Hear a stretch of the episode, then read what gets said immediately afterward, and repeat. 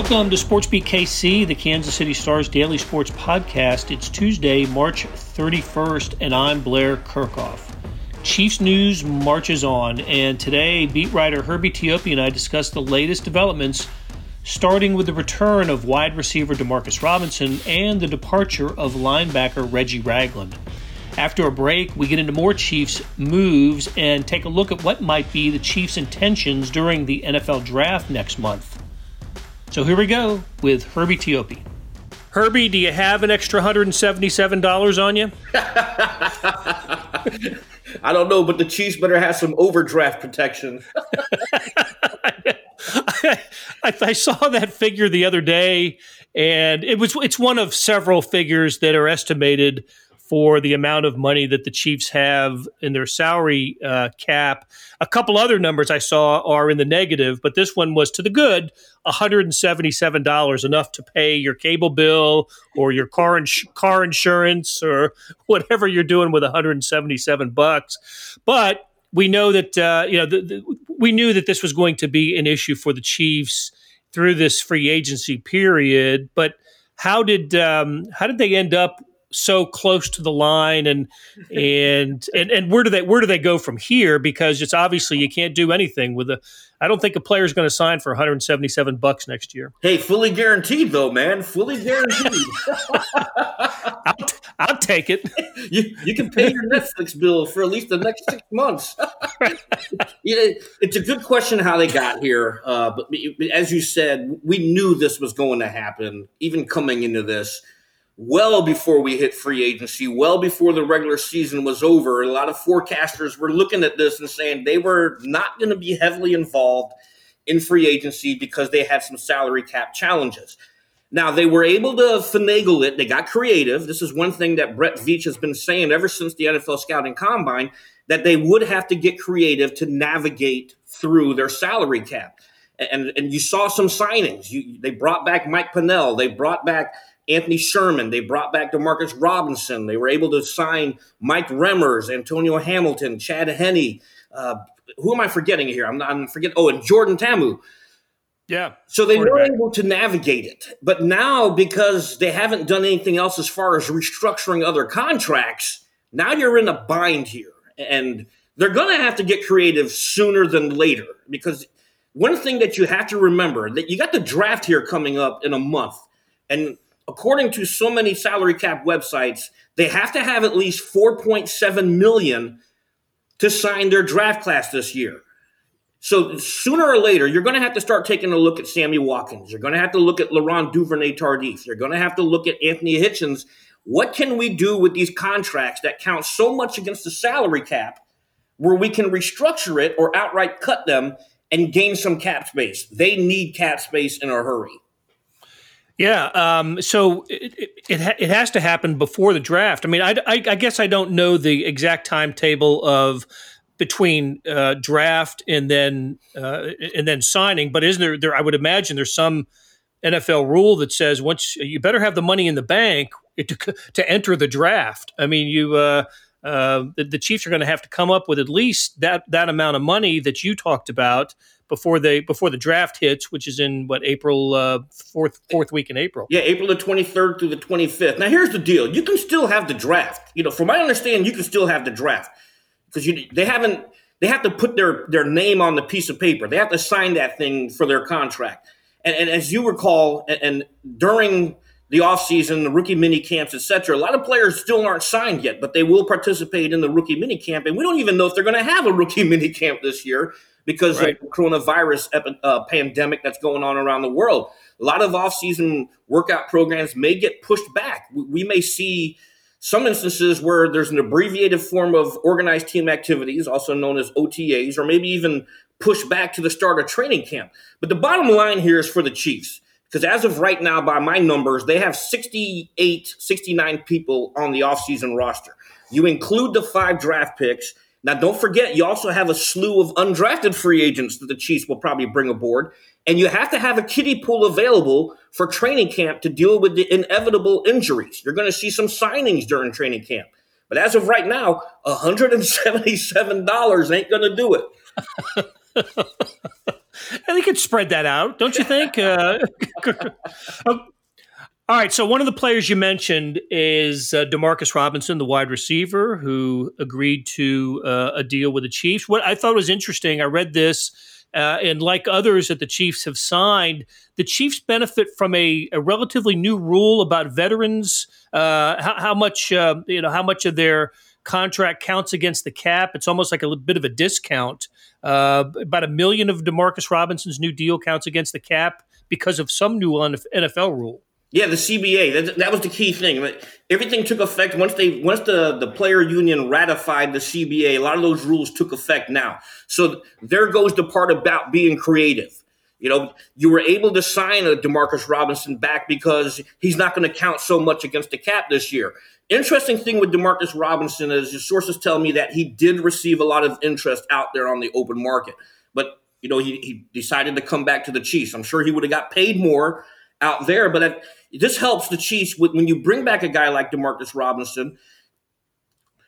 You don't have to worry about addressing wide receiver in this year's draft. Well, you might want to do it, but not necessarily early. If, if you get what I'm saying here, because now you've got your top four guys back. You've got Tyreek Hill, uh, Watkins, depending on what happens with his contract. You've got Mecole Hardman, as, and as we know, Andy Reid has been saying since the combine, this guy is a starter. So if they do lose Watkins, now you got Hardman who can slide into that start that starting spot there along with Robinson. And still have Byron Pringle on the uh, on the roster. I, I, don't know what his future is, but he's a player that the Chiefs have liked and have uh, they've given him some snaps. Special teams guy. Uh, he was on the receiving end of one of Patrick Mahomes' most artistic touchdown uh, passes this year against the Colts, the the crazy scramble, and Pringle. I think it's his only NFL touchdown reception. So you're right. The position group seems okay, and I think as we have, have established over the last two years, Mahomes tends to make whoever he's throwing to look better. Um, he's just, you know, uh, I, I think a lot of people would want to play that position with the Chiefs because of the prospect of playing with Patrick Mahomes. But a little bit more on Demarcus, since we haven't talked about him since the last time we talked. Last year, 32 receptions, career high, four, 449 yards, also a career best. Four touchdown receptions matches his career high. And Herbie, you had not joined us uh, when Demarcus turned in his best game of the year. It was in week two out at Oakland, where he had 172 yards of receptions and and a couple of touchdowns, and most of those came in one quarter. It was the second quarter. It was incredible. And I looked this up. I didn't realize this. Um, because of the injuries to Tyreek Hill, the injury to Tyreek Hill and Mecole Hardman was a rookie, um, and and and um, you know just some other factors. Demarcus Robinson had the second most snaps among wide receivers this year at at 735, and if you throw in his 66 special team snaps, he was on the field more than any Chiefs wide receiver this season. So, and he's a guy, as you said, I, I think could have been a um, a, a, recipient of the Super Bowl bounce, you know, and uh, a, value, an increased value based on you know being associated with a with a, a Super Bowl winning team. Others, you know, I'd heard the Packers might have been interested, the 49ers, the Giants at one time, but I think the Chiefs thought enough of Demarcus Robinson to, you know, give him the, you know, bring him back and, and give him the deal. I, I think the Chiefs see value in Demarcus Robinson. I, I believe they absolutely do. And, you know, not outside of the stats, he, he, meant a lot as well, blocking downfield. Robinson was a good blocker, a good blocking wide receiver. And when you look at the players that the Chiefs did bring back, Chad Henne, uh, you know, obviously he's not going to start over Patrick Mahomes, barring an injury. But you look at your Mike Pennels, your Anthony Shermans, and your Robinsons. These are the guys who had a niche and a specific role on the team. And, and you can't win Super Bowls without solid role players. And that trio right there certainly fit that bill. I think with Robinson, he brings that familiarity. And from his point of view, you know, last year was a contract season, but unfortunately, he happened to have a contract season in this year's draft class, which is widely touted and widely regarded as the best wide receiver class in decades. So he had that unfortunate thing going against him, which is why you've seen such a slow market for wide receivers in free agency because a lot of teams are looking at this year's draft class saying we don't need to spend big on wide receivers. We can draft a guy this year and just be responsible for that rookie contract. And then once that rookie contract expires, then then the guy can get his money.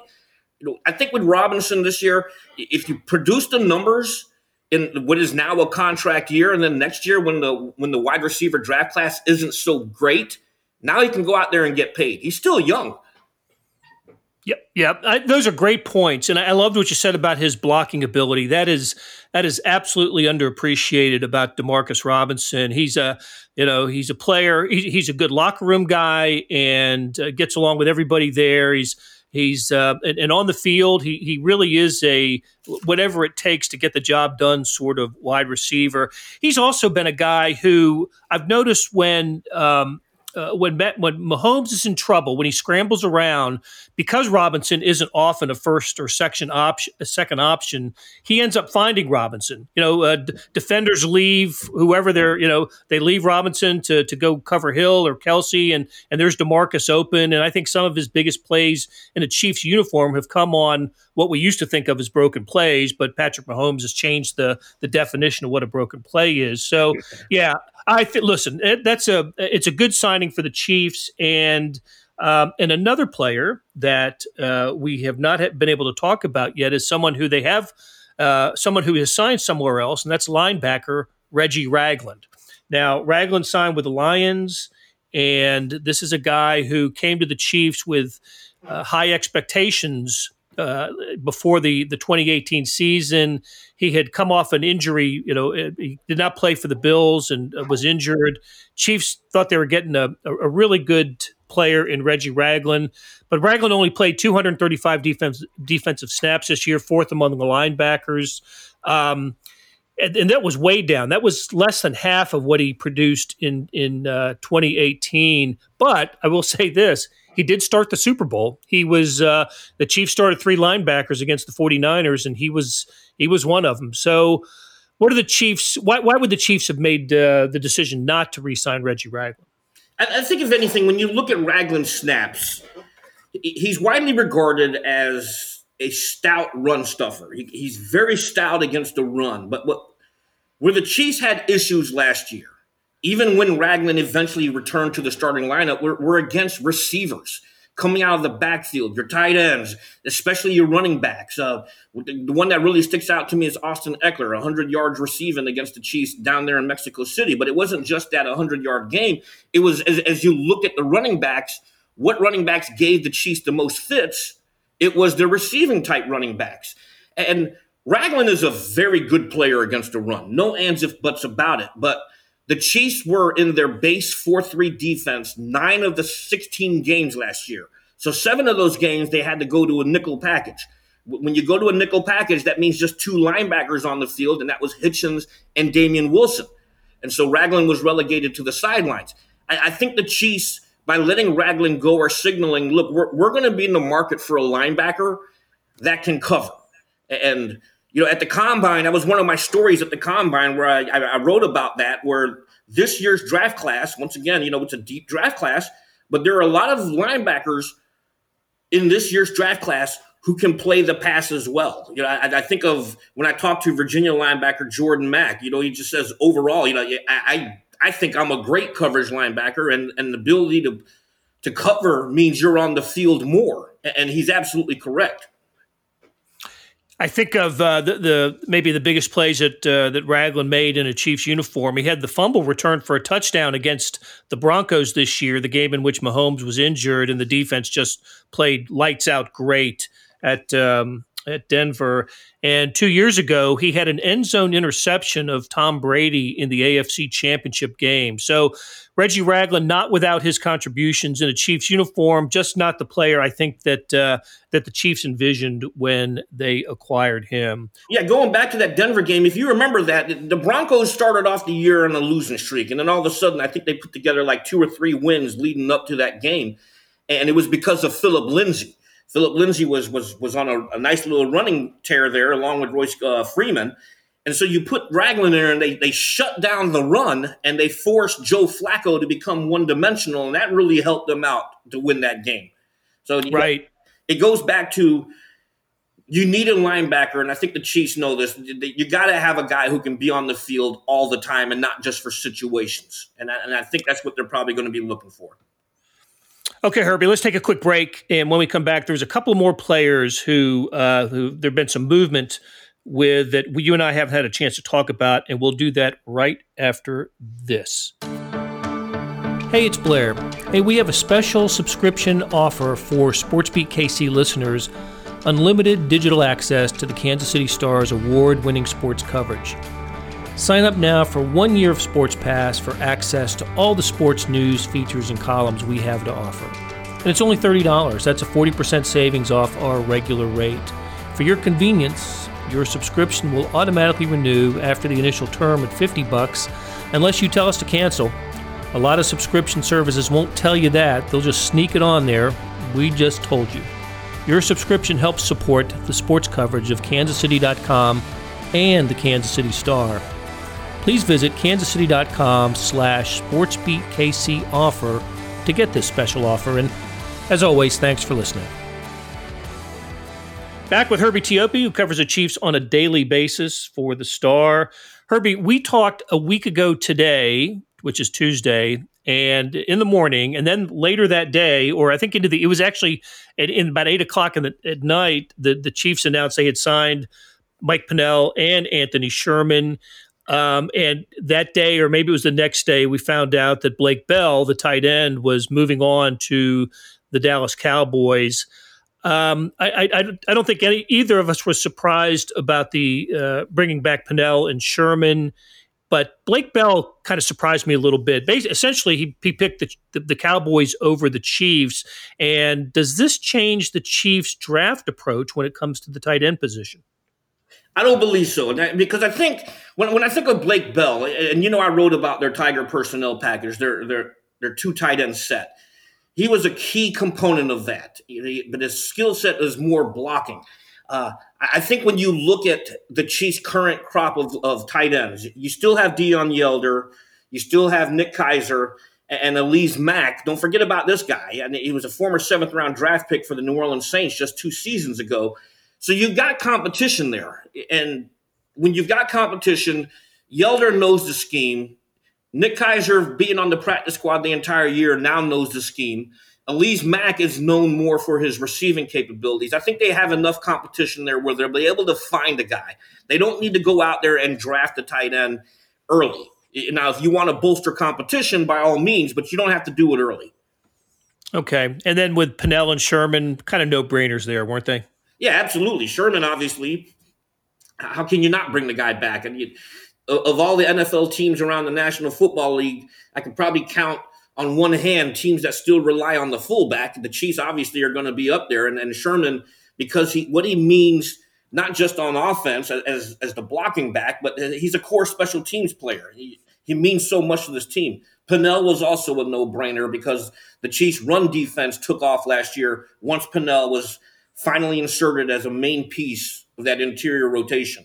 Okay, so coming up later today, and this is something I guess we can talk about uh, down the road the the owners, the NFL owners, are meeting via teleconference like everyone else is these days, and they're going to uh, expected to approve the expanded playoff bracket. So NFL playoffs will go from you know six teams in each conference to seven. We've talked about it a little bit. Only the only the the, the overall number one in, in each conference will get the bye. Two through seven will will play to um, uh, on on on the first weekend of the playoffs. So that means if if the if this had been in effect last season, the Chiefs would have played an opening round game or a wild card game, and it's the Baltimore Ravens instead of the Ravens and the Chiefs having the the first weekend off. It would have just have been the Ravens. Um, I, I, I understand the need to do this, and this this also came out of the the the, CBA discussions, did it not? That uh, the NFL owners are just looking for a way to add revenue at a time when they're going to be spending more on expanded rosters and uh, and, and other you know, just other other expenses for on the ownership side.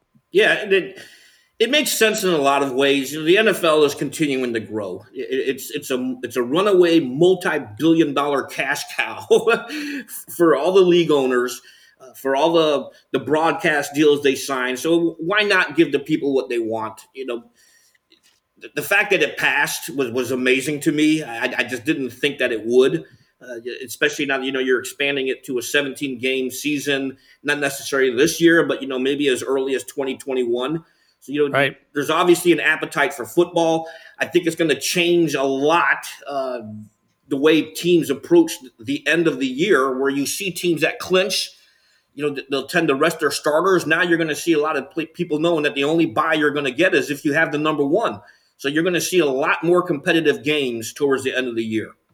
Yeah, think about this past year for the Chiefs. I was thinking about this: sixteen regular season games over seventeen games season. Like everybody gets the, you know, they get a bye week at some point in there. The Chiefs came late because it came after the Mexico City game, and then they get another bye week because of their standing in the uh, in the AFC entering the playoffs. So uh, and then play three playoff games. So it's a it's a it's if you throw in the preseason, that's 23 games uh, played over what amounts to what 25, 26 weeks, and um, it's a lot of football for sure. And with the 17 game schedule that I think you're right is coming down the pike for 2021 uh, there will not be an additional open week, from what I understand. They'll, they'll still just have the the one bye. I may be wrong about that. Maybe that's still open to discussion. But um, uh, but that's uh, it's a lot of football to play in. And, um, and I know one of the issues the players had was. Um, they, especially the veteran players, didn't like the idea of a 17 game regular season, but ownership won that one. They want more revenue. They're going to get more revenue, and um, and that's what the CBA is about. Everybody feels that they, they got to give and take a little bit, and uh, and and so the uh, that this is what's going to happen. Uh, I guess one of the other discussion points with the with the owners is what networks will carry these games, and I think CBS and NBC are going to be the winners uh, on, on in, in, that realm. So uh, the other thing I was wondering, you know, how many times has uh, uh, if if this seven game playoff bracket had been applied in history, how many times would a team with a losing record have been in the playoffs?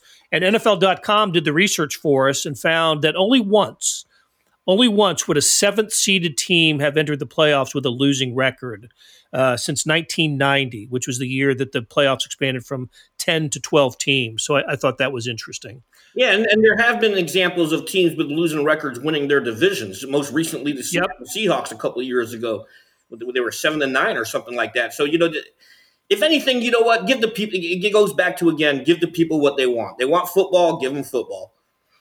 There you go. And I remember the the Broncos, the Tim Tebow Broncos, won the division with an eight and eight record just a few years back as well. So it it it, it does happen, and um and and the NFL, even with the expanded playoffs, with 14 teams in the playoffs starting uh, next season, will still be behind the NHL and the NBA in terms of percentage of its teams that qualify for the postseason.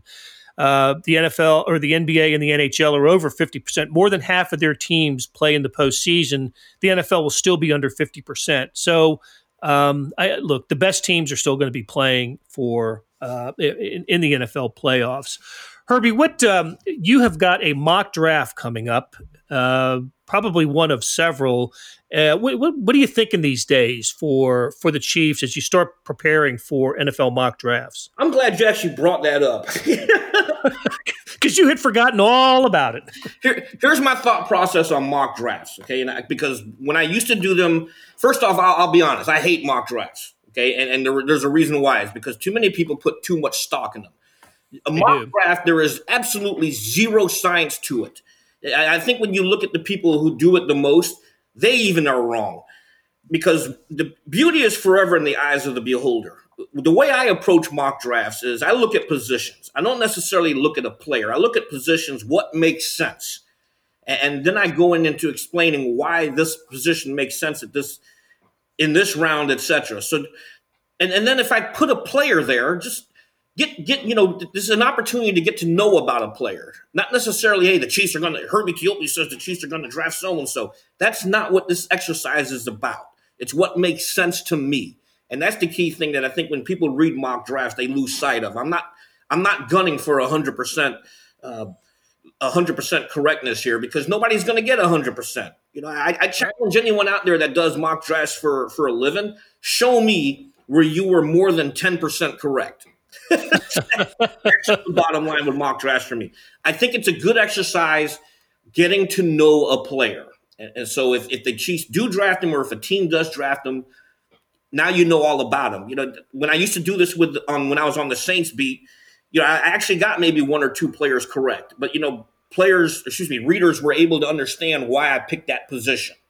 I don't think anything has changed from uh, what we have discussed since the end of the season. That cornerback is still a uh, it's one of the one of the positions of need for the Chiefs, and we wouldn't be surprised if um, if that was the, the, the the first player taken for the Chiefs, at, is, is someone at that position. What are the other two? What what else would you put up there in terms of priority? So if if the corner that they want is off the board, but they really like a guy at this position, uh, we might see him picked. Who? What position is that? Well, I, th- I think that you can go a slew of positions here. It's also going to depend if, if if they go with the best player available, you know, that's the other thing too. That that's always going to be the key thing in the draft. I, I think cornerback you mentioned there, it, that's got to be at the top of their priority list because I know they brought in Antonio Hamilton, but his his niche is on special teams. Breeland is still Bashaud Breeland is still floating out there in free agency. Surprisingly to me that he doesn't have a market. But if they if they somehow cannot bring him back on 177 dollars, you know, you got to draft a cornerback, and, and, this year's draft class has quite a few good quality players who can be plug and play options. I think with the 32nd overall pick, that's what you got to be on the lookout for. Who can immediately come in here and contribute? Outside of that, I'm probably going linebacker because that's that's they need a coverage linebacker. I'm probably going offensive line. Mike Remmers, even though they signed him, he's no spring chicken. You know, he's going to be entering his ninth season. Mitchell Schwartz is getting up there in age. Eric Fisher is getting up there in age. Sooner or later, you're going to have to draft a tackle who can be a swing type option. I think running back has to be on the menu here. Uh, the Chiefs, as, as we know, spent a lot of time doing formal interviews with running backs at the NFL Scouting Combine. And once again, I want to reemphasize to the listeners out there this year, they, teams could only do 45 formal interviews, down from 60. So if you're spending 45 interviews, part of that those 45 interviews with a certain position group, that's got to be on. You got to think that's got to be on the menu here. Hey, th- that's another point, Herbie. Uh, that as, as, we wind down, I wanted to ask you about is um, th- this year obviously is different for so many reasons for the Chiefs, for the NFL overall, and for the Chiefs in particular. The Chiefs, you know, getting to and winning the Super Bowl. Um, and and now in the uh, uh, the COVID nineteen pandemic that we're in that has uh, that has ended it, pro days and physicals and other types of scouting that would happen right now in the NFL. Um, I, I, I got to think the, the the teams that are most organized, that did their homework in advance, that really scouted the heck out of Senior Bowl and uh, did the things that uh, you know that, that, did your due diligence, I guess, uh, are, are going to take advantage of the current situation. My question is because the Chiefs were so tied up in postseason, you know, NFL postseason this year, were they able to approach the offseason with the same type of energy and commitment that they have in previous years? I think absolutely. What people don't people need to understand too, the scouting doesn't start at the end of a college football season. It starts during the season. Uh, I can remember going out there to my alma mater when, when they would let me up there in the press box. You would see chief scouts in there. You know, at the beginning of the year, you have your area scouts who are going around the entire country attending football games as the NFL regular season is going on because that's their primary mission. I remember after the Chiefs clinched the conference championship game when Brett Veach was in the locker room, uh, as you recall, I specifically asked him, Hey, the Senior Bowl is next week. You're going to be preparing for the Super Bowl. Who's going to be at the Senior Bowl? And he, he basically said, Hey, we'll, we'll have a presence there. You know, that, that that's part of the scouting process. You know, Veach may not have necessarily gone to Mobile, but his personnel staff was out there. So I think they haven't lost anything as far as the scouting process is concerned, with the exception of the lack of pro days, with the lack of pro day, um, excuse me, pre-draft visits, because you're allowed 60 of those. Right. Excuse me, you're allowed 30 of those.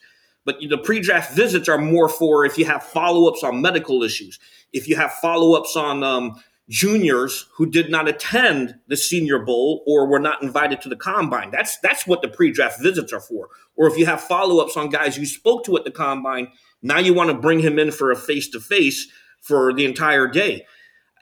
You know, the, the NFL has has dealt with this by allowing teams to have FaceTime interviews with players. There's a lot of pros and cons to that, and to me, in my opinion.